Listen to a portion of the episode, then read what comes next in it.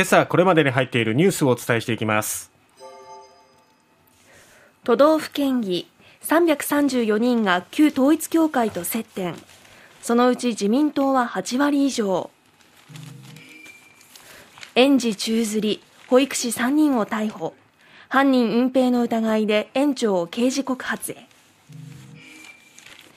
ミサイル防衛強化で南西諸島の迎撃部隊3倍に飯塚駐屯地も配備へ。地域新電力自前電源足りず価格高騰で苦境に8割が新規契約を停止。サッカーワールドカップ今日深夜日本が初のベスト8をかけクロアチアと対戦。さてまずは都道府県議と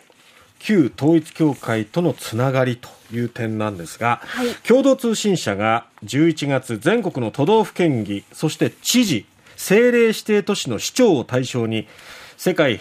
平和統一家庭連合旧統一教会との関係を尋ねるアンケートを実施しました、はい、教団や関連団体などと接点があったとした都道府県議は少なくとも334人。うち自民党が8割を超えたと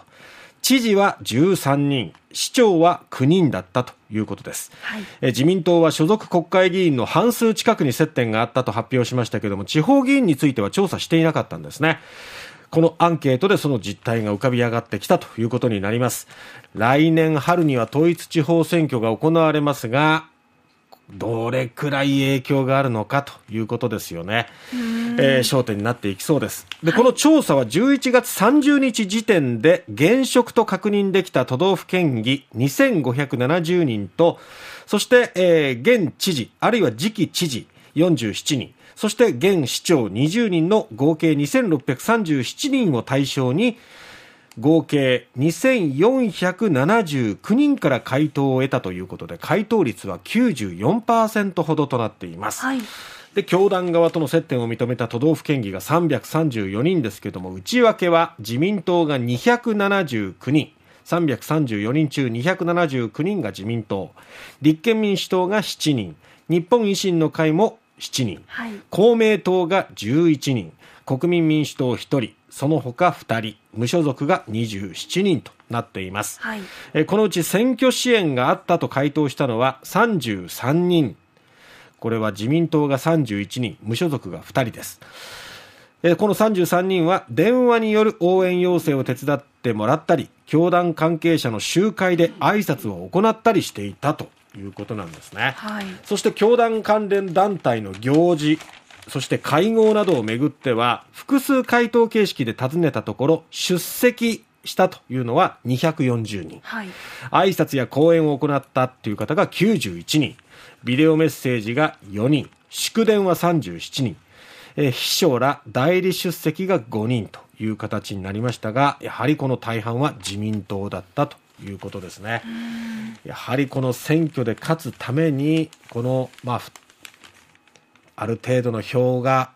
獲得できることを期待できるというね、そういうところが狙いにあったのか、ただこういういろいろ関連行事に出席すると、党としてもお墨付きを与えているようなね、もういうふうに捉えられても仕方がないんですが、この地方でもつながりがこれだけあるっていうのが、ちょっと今回のアンケートで明らかになってきました。えー、なお、えーその関連性があったというアンケートの中で政令指定都市の市長も答えているわけなんですが、えー、その政令指定都市のうち千葉、相模原、新潟、浜松、名古屋、大阪、岡山、そして北九州、熊本、えー、9つの市長も認めているということです。さて続いては信じられない虐待が起きてしまった静岡県裾野市の保育園です、はい、えー、私立の桜保育園で保育士が園児の足を掴んで宙づりにするなどしていた事件で県警は昨日暴行の疑いで以前園に勤務していた保育士の女3人を逮捕しましたえ県警は園と3人の自宅を家宅捜索。そして虐待行為が常態化していた可能性があり押収資料を分析して実態解明につなげていくということです、うん、そして村田春風市長は昨日犯人隠避容疑で今日櫻井園長を刑事告発すると明らかにしています、まあ、この櫻井園長は虐待行為が明らかになった後も園内で明らかになった後も、えー、スタッフ全員に、まあ、土下座するなどして口外しないでくれっていうふうにこう誓約書を書かせたっていうね、はい、まあ、こういう証拠隠滅の恐れもあるということで、えー、今日にも刑事告発するというふうに明らかにしております。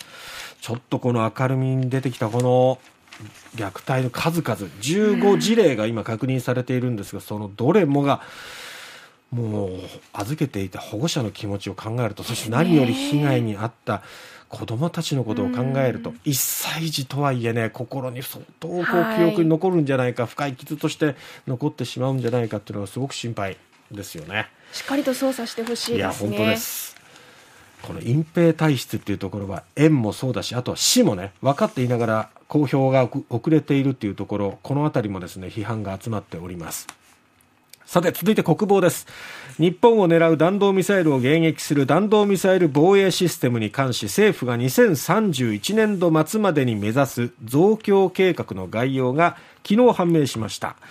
地上の迎撃網を強化するため新たに陸上自衛隊の14の地対空部隊にミサイル迎撃能力を付与する与えると、はい、で特に中国に備える南西諸島を重視して沖縄県の6つの部隊鹿児島県奄美大島の1つの部隊に配備すると